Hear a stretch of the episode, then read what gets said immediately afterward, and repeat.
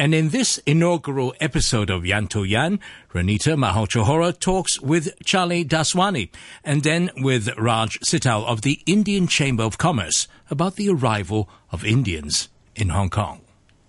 Yanto Yan, literally translated, it means Indian. When the Union flag of the United Kingdom was hoisted on the twenty-sixth of January, eighteen forty-one, there were around twenty-seven hundred Indian troops that participated, and they played an important role in the development of Hong Kong in its early days. The most prominent contributions, perhaps, were the founding of the Hong Kong University, the Hong Kong and Shanghai Banking Corporation, known now as H S B C, and even the Star Ferry in eighteen eighty-eight. By nineteen fifty-two, business leaders of the Indian community founded the Indian Chamber of Commerce in Hong Kong, which aims to promote and improve the image of Indian trade in Hong Kong and southern China. For the next six weeks, we'll be exploring the lives of the Indian community here in Hong Kong through this special summer series called Yanto Yan.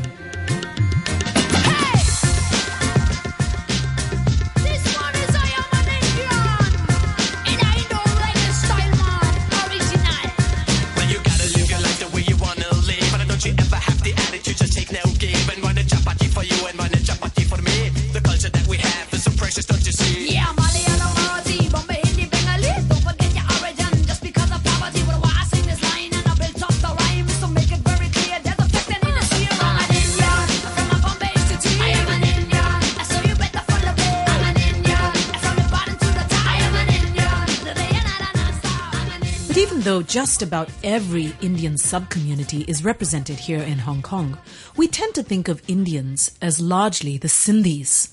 Charlie Daswani, a long-time Hong Kong resident, says that the Sindhi community is nomadic. Just as they reached other parts of the world, they also came to live and settle here in Hong Kong. Sindhis were uh, like you call like Jews, you see. There's no not a, not a single part of the uh, world where you'll not find a Sindhi. It's uh, when we were in Sindh, all our in in Sindh the community was divided into uh, various Sindhis. Sindhis, uh, we mostly traveling abroad were originally from Hyderabad, Sindh. Hyderabad, Sindh, the Sindhi language of Hyderabad, Sindh is like uh, British. You know, the the, the the speaking is completely different. You have a lot of Sindh coming from upper uh, countryside. They don't speak Sindhi as we speak. It's a it's Sindhi, but it's different. So we were called. Uh, there were two main communities in uh, Hyderabad. One you you speak uh, Amil, that means educated. They used to go for higher degrees, and they were all working for civil service. They were teachers. They were in government jobs during the British colony, and we were Kalvanians, and we used to travel abroad.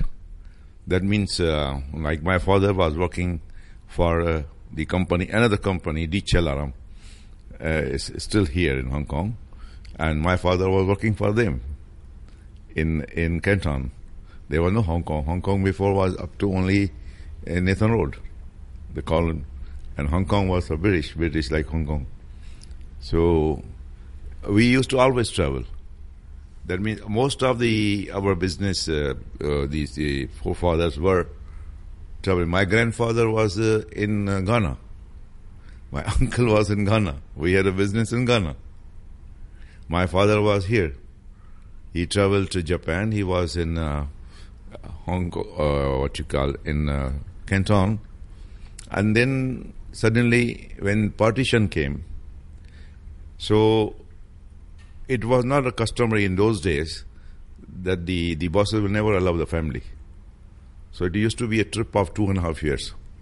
You used to travel by ship on a deck, not even a room, go for a job, maybe get fifty rupees including uh, lodging, boarding and all that, do a trip of two and a half years or three years, and then come back and with a small bonus, then have three months, four months holiday, or again go back and leave the family. Why was it that the Sindhis from Hyderabad are the ones that traveled or came abroad? Why, no, why from there specifically? Because they used to take all from Hyderabad itself. It used to be sort of a discrimination at that time. And not only that, you see, Sindhi, we, there was also this uh, the upper grade, lower grade, like I'm Daswani. There was a caste which is called Nagarani. They are on top of the world. They were used to be number one, you know, blue blood. Then this Bhatani, this and we come number four or five. But we are Bhaiban. Now, if any Bhaiban girl marries a boy who is just five miles away from Hyderabad, they will the the community will not attend. They will object.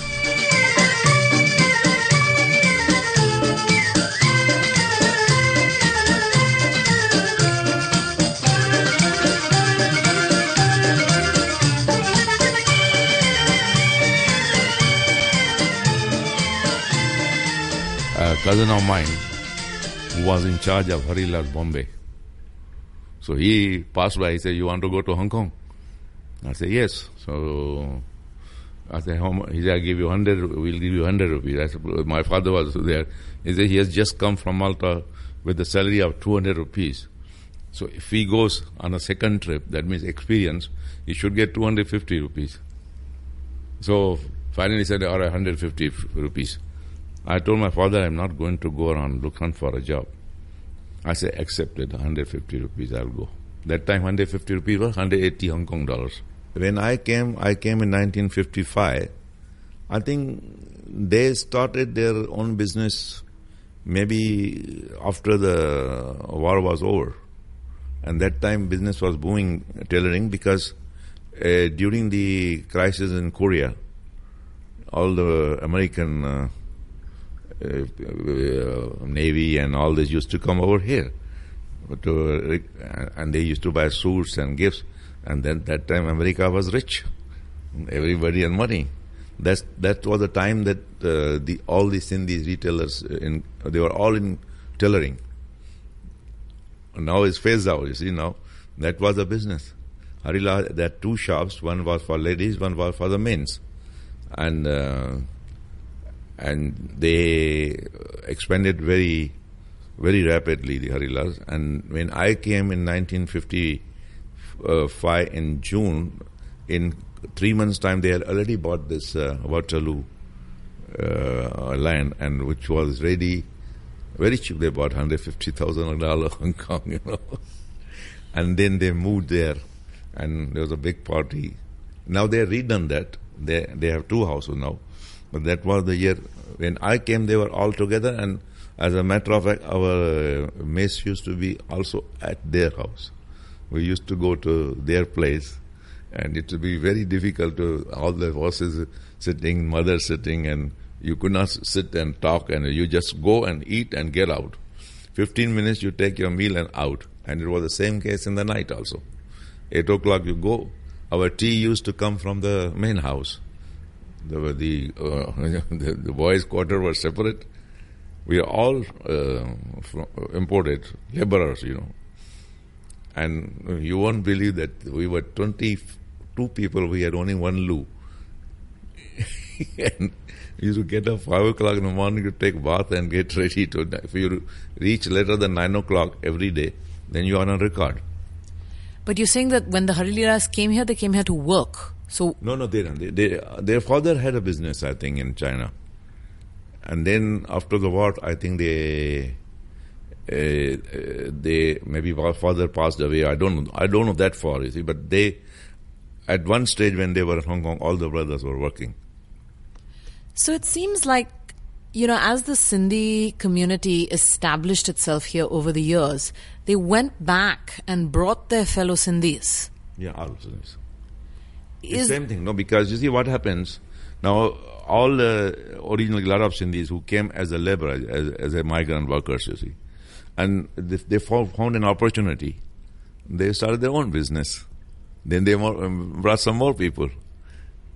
So if you go back in history, that at one stage Harilas uh, were working also. So they they are open their own business. Now how many people they brought, because they had. Uh, about forty people working at that time. So forty people out of forty, ten left or five left, they then they open their own business. They brought another migrant labor.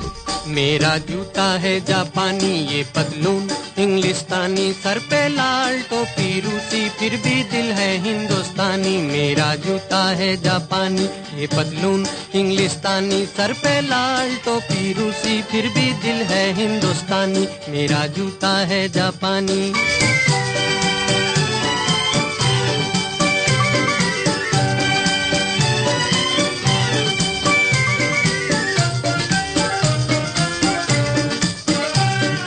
The Sindhis have indeed had a long and intricate relationship with Hong Kong, but they are just one community in the growing and evolving diaspora of Indians here in Hong Kong. Raj Sital is the president of the Council of Hong Kong Indian Associations. Here's his take.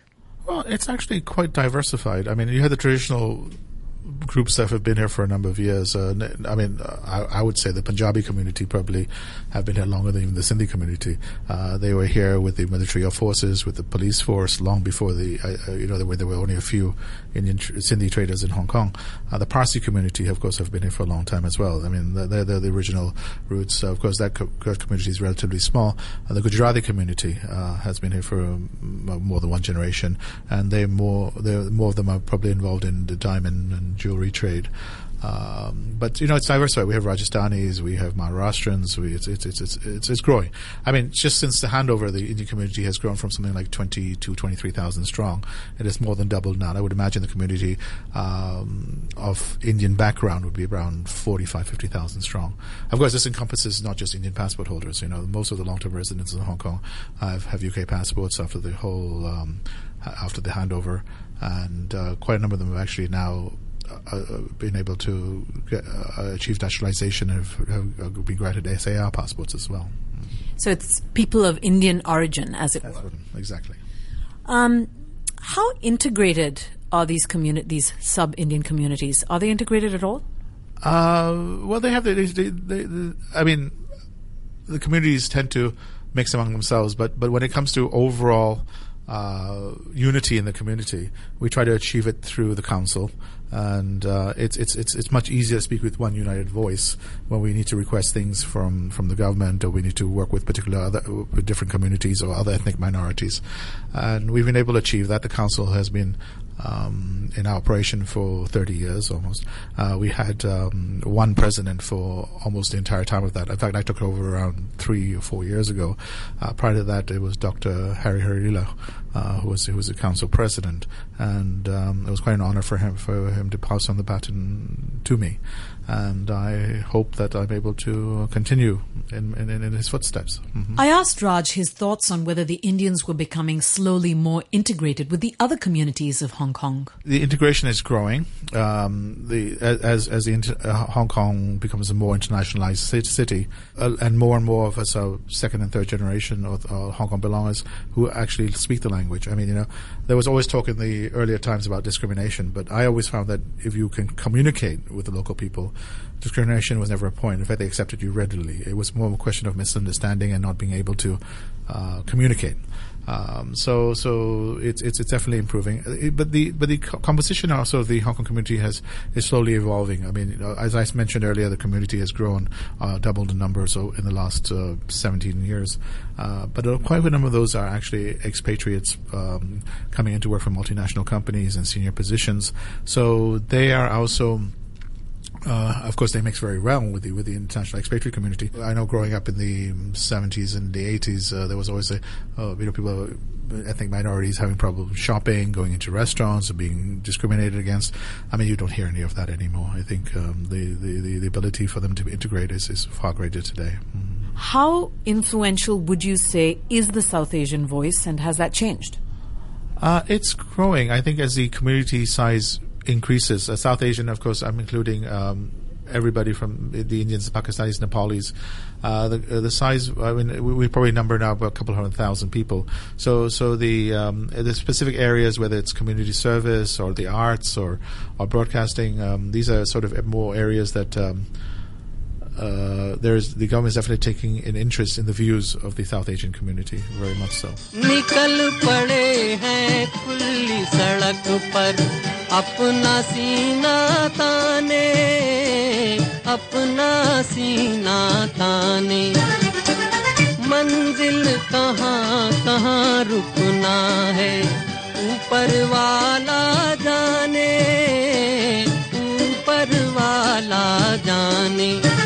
बढ़ते जाएं हम सैलानी जैसे एक दरिया तूफानी, sir पे लाल टोपी रूसी फिर भी दिल है हिंदुस्तानी। मेरा जूता है जापानी ये पतलून इंग्लिस्तानी, सर पे लाल टोपी रूसी फिर भी दिल है हिंदुस्तानी, मेरा जूता है जापानी. In other countries, in the West, in, let's say, the U S A, Canada, wherever, um, South Asians are considered a community apart from other communities. You know, they're considered a community um, that includes, again, all the different communities of South Asia. Whereas I get the feeling that in Hong Kong, perhaps the Indians are distinct from the other South Asians. Am I correct, or is that not accurate? I, I wouldn't say so. It's just that we, we seem to, maybe we tend to come across that way because I think uh, the, the Indian community is probably a little bit more organized and have been here for a lot longer.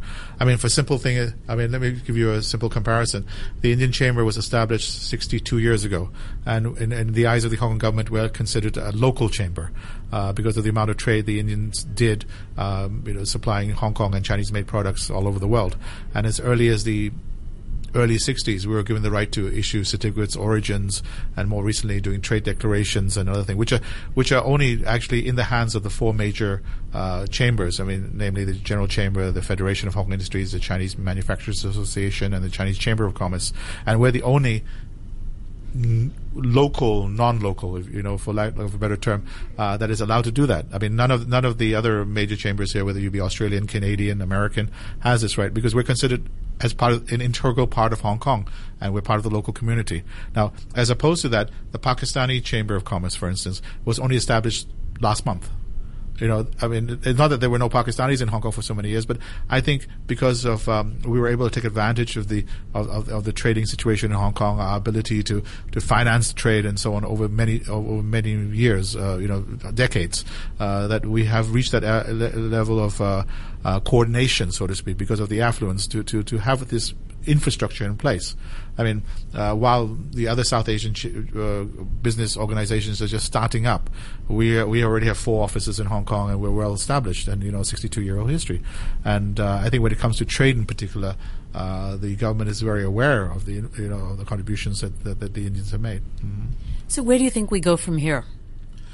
Uh, going moving forward, I would like to see a, a better integration of, of, of ethnic minorities in, in, into Hong Kong by getting them to start with back their government jobs, because this is one thing that, you know, I personally and even on the community basis is trying to push for. As you know, pre ninety-seven, you don't have to be uh, re, uh, be uh, fluent in Chinese and uh, Cantonese in the sense that you uh, spoken, yes, but you didn't have to read and write it. And a, a lot of uh, senior civil servants were actually of South Asian origin. But after ninety-seven, it became uh, compulsory that you had to read and write the language. And as such, a lot of the more, the older generation was taken aback. I mean, for instance, myself, I was never formally educated in Chinese. By by uh, literally physical recognition and memory, I, I know about two hundred Chinese characters. So if you show me a newspaper, I know the word for China, I know the word for, for, for, for big, small, whatever. You know, it's simple. I mean, like maybe the equivalent of a junior school thing. But, I, but, but you know, it, it, my main means of communication is th- through through the spoken word.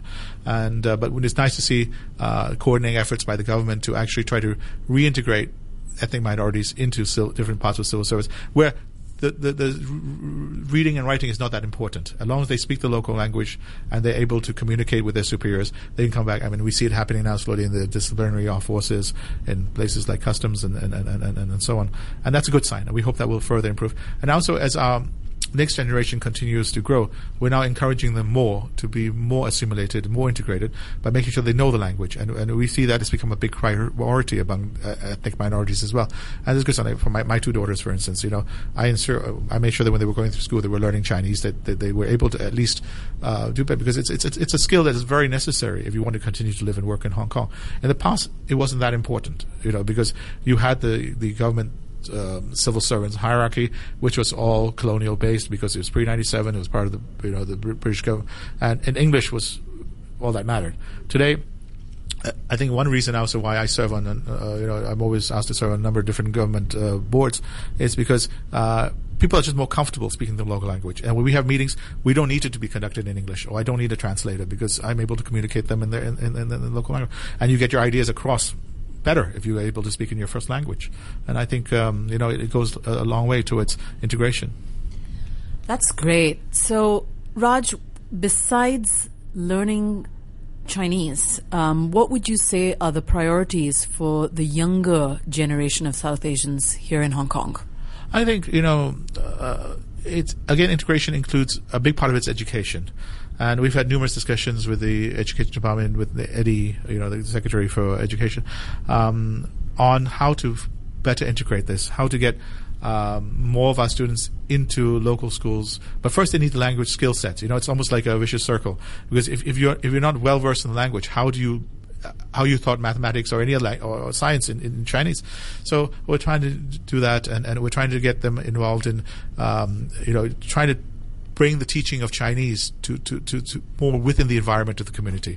So we're the one who suggested that, you know, th- uh, places like temples and community centers where where the ethnic minorities do congregate, that that you know some, maybe a room in these areas, like you know we have um, you know among the Indian community with the India Club, India Recreationals uh, uh, Club, uh, the Hindu Temple in Happy Valley, the Sikh Temple in in, in Happy Valley, uh, you know where a part of that can be used to, to as, for classrooms, to, to because you know because the community does, does come to these areas, and uh, you know where they can be taught at least basic language skills. Another a- area that we're working very closely with the government, and thanks to the support of, in particular, the Chief Secretary, is is it's um, we've identified a piece of land in West Kowloon to build a Hindu community center, uh, which we're now in the final stage of negotiation uh, to to to to get the land so that we can start building. And we've already have commitment of funds, mainly from the Indian community, uh, for, for, for the construction of a, of a five-story building. India has just come out of five weeks of voting to choose a new government. It was a turning point in history, not only because of the outcome of the national elections, but because this was the biggest democratic election in the history of the planet. But what's sad is, although there are so many Indians here in Hong Kong, none of them could vote, because the Indian government doesn't allow its overseas citizens to vote by proxy. One point that's always been brought up with, uh, you know, we just had a recently a new Indian Consul General uh, appointed in Hong Kong, and uh, you know, a very dynamic person. Um, you know, he's he's very pragmatic and he's very forward-looking, and he's very much wants the Indian community in Hong Kong to integrate. You know, you know, you know, be, be more aware. And I mean, he always tells us, you know, you're you're ambassadors for India, and you should be uh, looking towards and how to promote India in, in Hong Kong. And we always tell them. We always say that, you know, if, at least for those of us who hold Indian passports, we should be allowed to vote in Indian elections. Because even though you hold an Indian passport, you, uh, if you live abroad from India, you're not allowed to vote, uh, which is which is I, I think is highly unusual. If you look at the um, all the other countries that that, that are uh, that are represented in Hong Kong. Uh, in fact, most of the council generals here encourage Their, their respective citizens to vote in elections, and you even have Asian um, politicians standing for election who actually come to Hong Kong to canvass of you know because, because there's such a large of, um, number of their community here. So so it's somewhere that we actively encourage the Indian government to to allow um, Indian citizens uh, to, to to vote overseas. Yeah. But I'm assuming that hasn't gotten anywhere. Uh, it's an ongoing effort. You know, it's I mean you know I mean, up until a few years ago. Uh, Indian, uh, the Indian diaspora who had held foreign nationality, uh, because India does not allow dual nationality, had very limited rights in India. And over the last few years, uh, you know, the the the whole concept of an overseas Indian citizen has been established. And today, we we are all allowed to hold uh, O C I booklets, uh, which give us a lifelong visa to visit India. And apart from uh, very minor areas we're not allowed to get involved in, is one is voting, and the other one is uh, the purchase of agricultural land. Uh, we're allowed to do everything that an Indian citizen is allowed to. So, so it's an evolving process. You've got to remember, India is a huge country. I mean, one. One famous, uh, you know, one quote that I always, which I've read recently, that I've used quite often, is that between this election and the last election, uh, the number of Indian vo- registered voters has grown by um, over one hundred million people, and and that's that that, that is uh, amazing. If you consider that there are eight hundred million voters in India, you know, it's it's it's it's uh, I mean, you know, it's it's it's a huge animal, and, and you know, you know, it may move slowly, but it'll get there.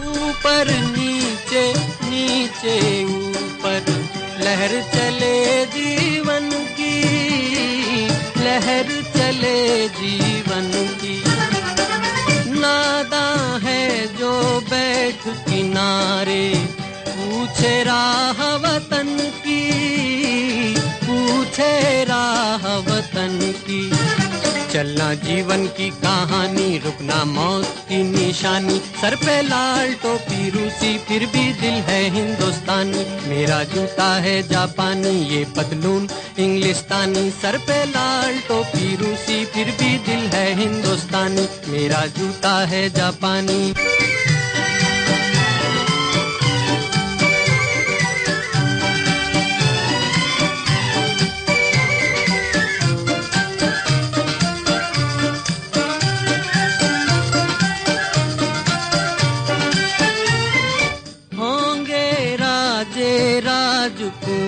हम बिगड़े दिल शहजादे, बिगड़े दिल शहजादे, हम सिंहासन पर जा बैठे, जब जब करे इरादे, जब जब करे इरादे। सूरत है जानी पहचानी, दुनिया वालों को हैरानी, सर पे लाल टोपी रूसी फिर भी दिल है हिंदुस्तानी। मेरा जूता है जापानी, ये पतलून इंग्लिस्तानी, सर पे लाल टोपी रूसी फिर भी दिल है हिंदुस्तानी। मेरा जूता है जापानी।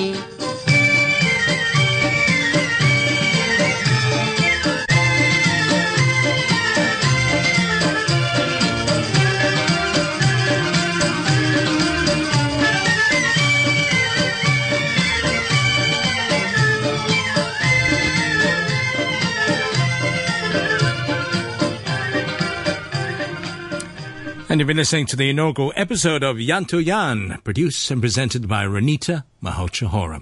Weather-wise, uh,